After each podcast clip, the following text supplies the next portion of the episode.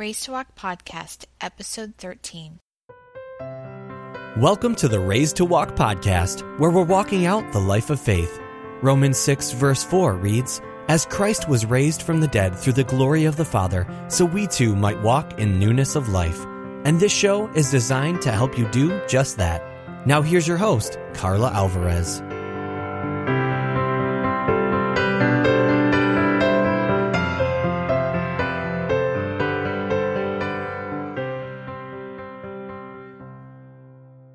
Thanks for joining me for the to Walk podcast. And today I'm going to talk about Nick St. Nicholas and his relation to Isaiah chapter 58. So on my blog, I've mentioned before that one of the my clients is the Kingwood Garden Center, and I go into into the garden center about once a week to get information for their weekly email newsletter. And this week, Michael wanted to include a blurb titled "Ho Ho Ho, Merry Citrus," because they were going to wanted to use it as a lead-in to suggest giving citrus trees as Christmas gifts. So we're in Houston, so we can do that. And as I started gathering the information, the thought crossed my mind to see if there actually was a connection between Christmas and oranges. So I Googled Christmas and oranges, and a whole series of articles on oranges in Christmas stockings and St. Nicholas came up. And while I do remember getting oranges in my stocking and bags at church at Christmas time when I was young, not being Catholic, I had no idea of the origins of this association. And as a matter of fact, I had never even attended a service in a Catholic church other than a wedding until the 2012 March of Remembrance. So not only did I grow up in Protestant churches that were as far from Catholic as you could get, but I also attended a private Christian school that taught church history with an extremely anti Catholic slant. I came out of it thinking that the Catholic Church was the evil empire and the source of all heresy. And it wasn't until a few years ago when I started really reading the Bible cover to cover rather than just reading from it, as a friend puts it, and looking at not only what the Bible really says, but source documents of who the church fathers over the centuries actually were, that my perception of the Catholic denomination as a whole started to change. There was a lot of disagreement on doctrine, and some of it was heretical, but far from being lukewarm Christians that muddied the faith through syncretism and the paganism around them, they were passionate defenders of the faith. And St. Nicholas was one of those early church fathers who was so sold out to Christ that he devoted his entire life to advancing the kingdom of God. And St. Nicholas is what we know in the Western, you know, world know him as Santa Claus, but the origin is actually in the Catholic saint St. Nicholas. So, who was St. Nicholas? He was born in Patara, Turkey, now as known as Demre, to Christian parents. And different accounts uh, state he was born in 260 AD and some 280 AD. Due to the fact that he was appointed bishop during the Diocletian persecutions, which began in 303 AD, and also the fact that it's very well established that he was appointed a, as a young man in his 20s, it's probable that the latter date is more accurate, so probably 280 AD. He spent a lot of time with his uncle, who was an abbot at the nearby monastery, and after Nicholas's parents died of the plague, his uncle cared for him and like Hildegard of Bingen, he was raised within a monastery from a very early age. After he finished his education with his uncle, he moved to Myra, Turkey, where he became a priest. So, under the influence of Galerius, Diocletian, who was the Roman emperor at the time, began, began an intense persecution of Christians in 303 AD. And while there had been periods of persecution before under the Roman Empire, beginning with Nero's persecution of the early church in 64 AD, the tides of persecution would ebb and flow over the next 300 years. And this last of the 10 episodes was so intense that Eusebius, the church historian, said that the blood of the martyrs flowed like a river. And this is an account from Eusebius, who was a first hand witness. And this was actually taken from, from uh, which is the church history and chapter 9. It would be impossible to describe the outrages and tortures which the martyrs in Thebes endured. They were scraped over the entire body with shells instead of hooks until they died. Women were bound by one foot and raised aloft in the air by machines, and with their bodies altogether bare and uncovered, presented to all beholders this most shameful, cruel, and inhuman spectacle. Others, being bound to the branches and trunks of trees, perished, for they drew the stoutest branches, three hundred and thirty together, with machines, and bound the limbs of the martyrs to them. And then, allowing the branches to assume their natural position, they tore asunder instantly the limbs of those for whom they had contrived this. All these things were done, not for a few days or a short time, but for a long series of years. Sometimes more than ten, or at other times tw- above twenty, were put to death. Again, not less than thirty, then about sixty, and yet again a hundred men with young children and women were slain in one day, being condemned to various and diverse torments. We also, being on the spot ourselves, have observed large crowds in one day, some suffering decapitation, others torture by fire, so that the murderous sword was blunted, becoming weak and was broken, and the very executioners grew weary and relieved each other. And we beheld the most wonderful ardor and the true divine energy of, and zeal of those who believed in the Christ of God. For as soon as sentence was pronounced against the first, one after another rushed to the judgment seat and confessed themselves Christians. And regarding with indifference the terrible things and the multiform tortures, they declared themselves boldly and undauntedly for the religion of the God of the universe, and they received the final sentence of death with joy and laughter and cheerfulness, so that they sang and offered up hymns and thanksgiving to the God of the universe till their very last breath. And this is what was going on when Nicholas was a young man and in the beginning of his pastoral ministry. He was appointed bishop after his predecessor was martyred in the persecution. He himself was imprisoned for eight years, and he was actually one of the fortunate ones, as you can tell from the account I just read, because many were not so lucky. It may have been because of his reputation. Um, maybe he had family connections that kept him from the worst persecutions. He was not released until, until Galerius issued the Edict of Milan, also known as the Edict of Toleration, on his deathbed. While there have always been differences of opinion within the Christian faith, uh, many of the epistles of the New Testament were written to confront the heresies that sprang up from the very beginning of the church. Prior to the Edict of Milan, it was a weighty matter to throw your lot in with Christ. Even during the quote unquote good times when active persecutions weren't taking place, Christians were still seen as subversive pagans who didn't conform to the religious practices that were seen as such an integral part to the Roman culture and empire. They were discriminated against and risked having their possessions confiscated. And that was the mildest. After Constantine came to power and won a decisive victory in 312 AD, after a vision of the cross and the message, In this sign you shall be victorious, he became a friend of the Christian church. Much like C.S. Lewis, whose transformation from atheist to premier Christian apologist for the 20th century took place over a period of eight years, Constantine was not com- completely committed to Christ until 320 AD when he began vigorous efforts to discourage paganism in the, in the Roman Empire. And at this point, there was no longer an external threat to the church, but one was raging within. In Alexandria, a disagreement had broken out on the nature of the Trinity between Arius and his bishop, Alexander. It was a serious issue. The nature of God and who Jesus is is the foundation of the Christian faith. But rather than discuss it between themselves, Arius pulled his friend Eusebius, the church historian mentioned above, and the bishop of um, Caesarea Palestine slash Israel, that's what it's known as today, into the disagreement. From there, it blew up into a crisis that the entire church was involved in. Arius had already been sanctioned. However, the controversy and the Arian movement continued. And there was a general consensus that a formal stand of the church as a whole had to be made. And this led to the Council of Nicaea in 325 AD. So, what does this have to do with Santa Claus?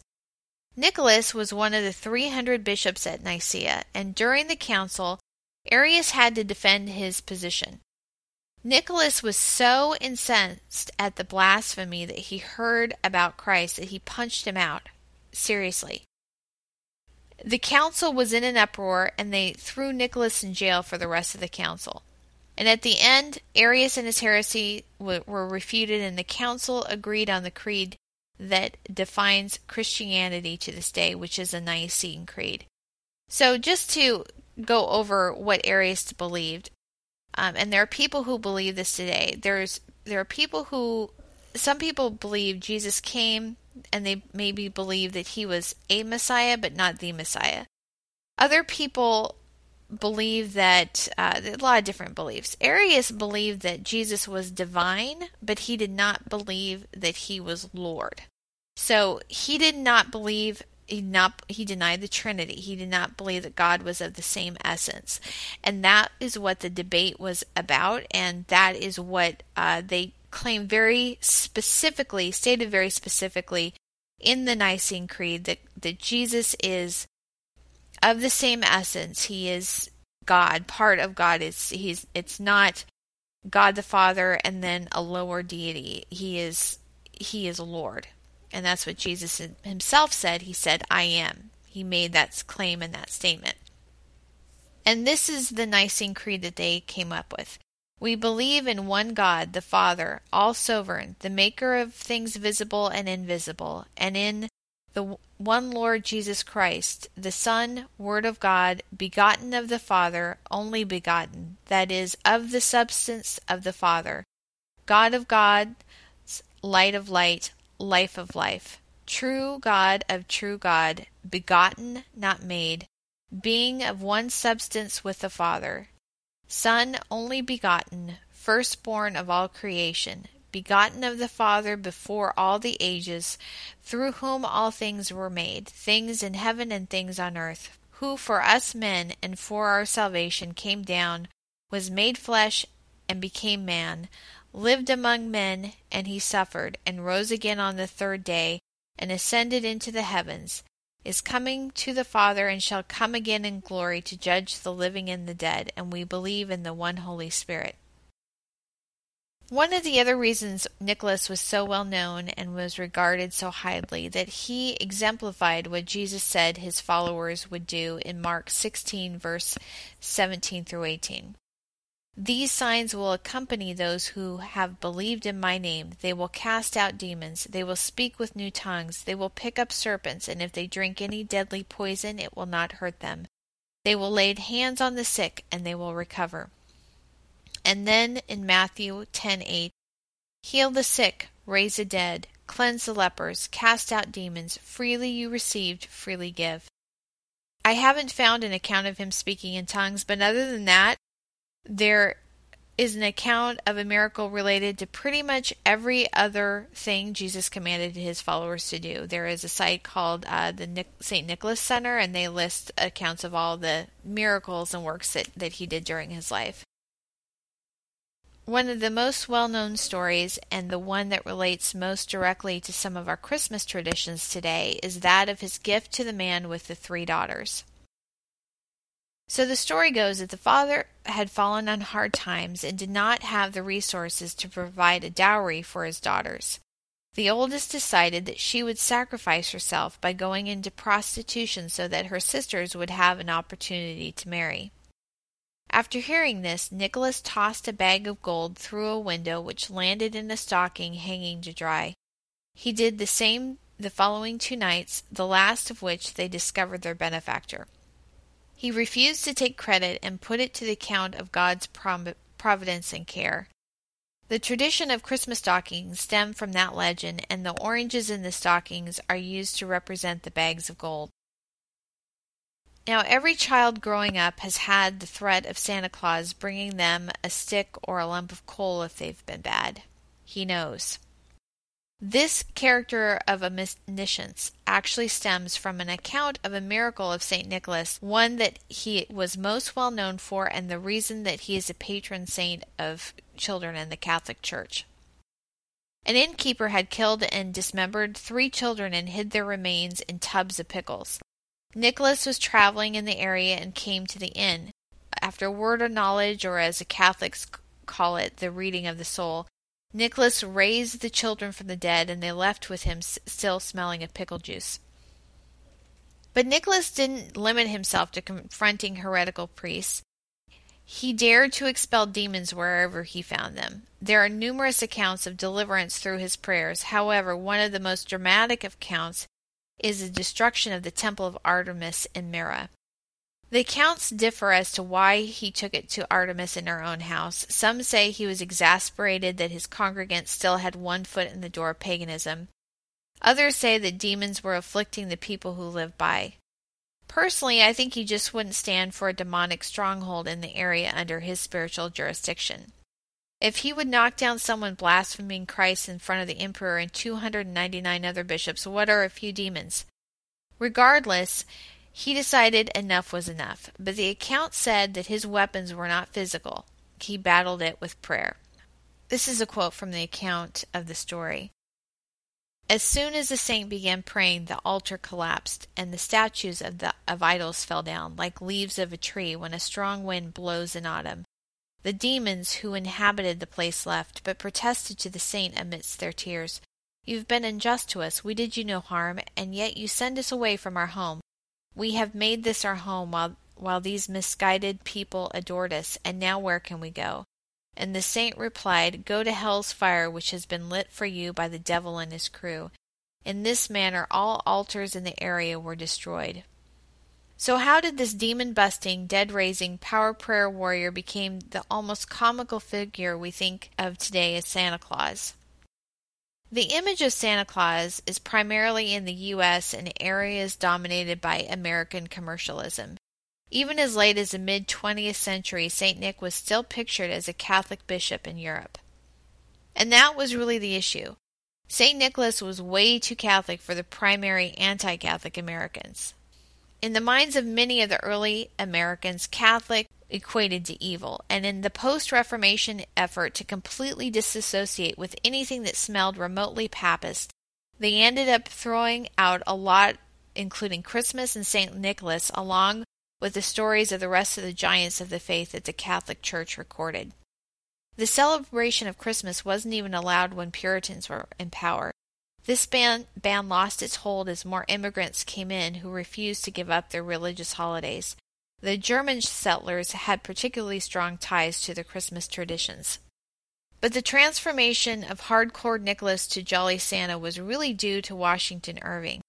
In 1809, he published a satirical work, complete fiction, called Knickerbocker's History of New York, in which Santa Claus played a role. And this comes from the Dutch name Sinterklaas for St. Nicholas. That story portrayed him as a roly poly Dutch burgher. So, just as a side note, just as a side note, this was not the only time Washington Irving's loose regard for the truth led to misinformation by the public at large. In his biography on Christopher Columbus, he fallaciously stated that the religious leaders of the day thought that the world was flat. That book was used as a textbook in many schools, and that propaganda is still believed to be truth today. So, what is St. Nicholas's connection to Isaiah 58? Nicholas is someone I can identify with in many ways and would like to become like in others. I can totally relate to wanting to just deck someone that in arrogance and belligerence denies Jesus. I haven't done that, but there have been so many people I've just wanted to smack some sense into. I've seen some healings, but I want to see the massive miracles that he walked in. I want to be able to pray, and spiritual strongholds are literally demolished. I don't believe we should pray to saints because as believers we are all saints. We don't pray to people dead in the grave because the living Christ is interceding for us. They are fallible humans just like we are. But I do think that we can learn from their lives and be inspired that God could use them in such wondrous ways.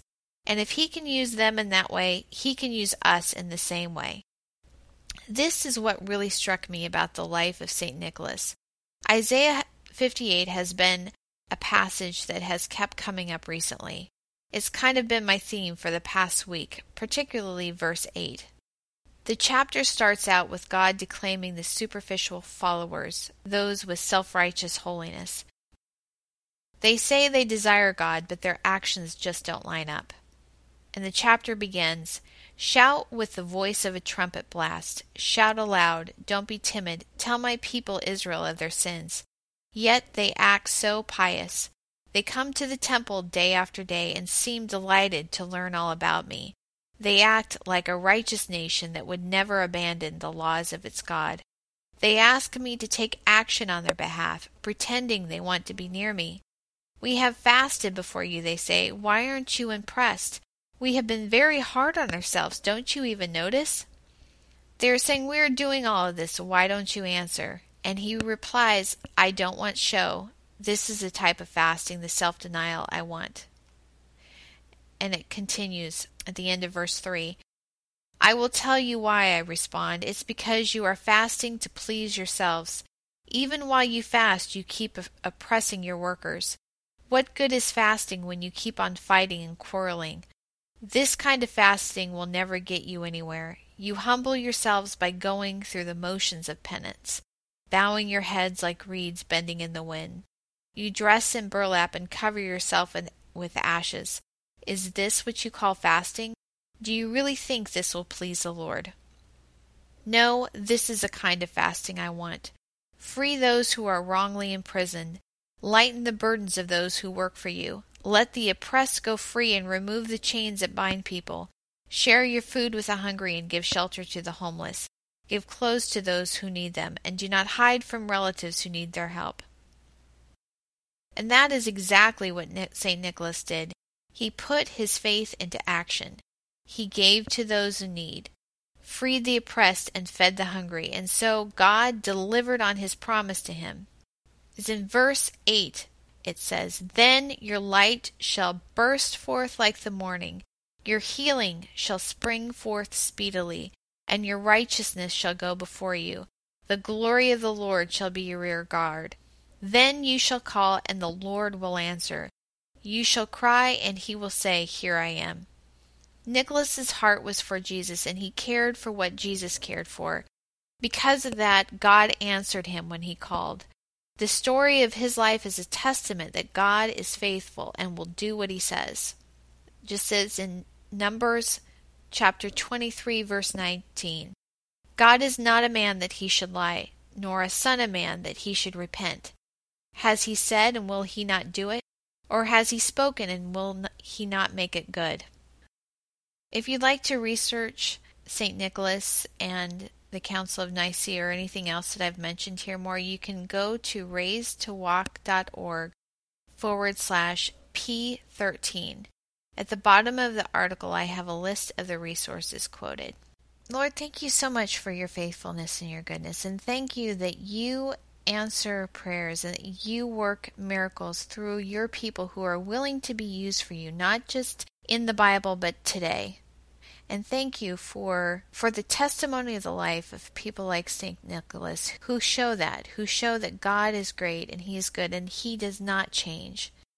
And he will deliver his people and do what he said he would do. And help each one of us to understand that, to understand the depth and the power of your love for us and that those of us who have accepted Christ have the same power within us, raise Christ from the dead, and that you are just waiting to to work your mighty will through us if we are willing to submit to your will, Lord. Change our hearts, Lord, and make us willing to obey you. And I ask all of this in the name of the Lord Jesus Christ. Amen. Thanks for listening to the Raised to Walk podcast. We'd love for you to continue to walk with us, so head over to raisedtowalk.org slash news to get free updates. Have a blessed day, and we'll see you next time.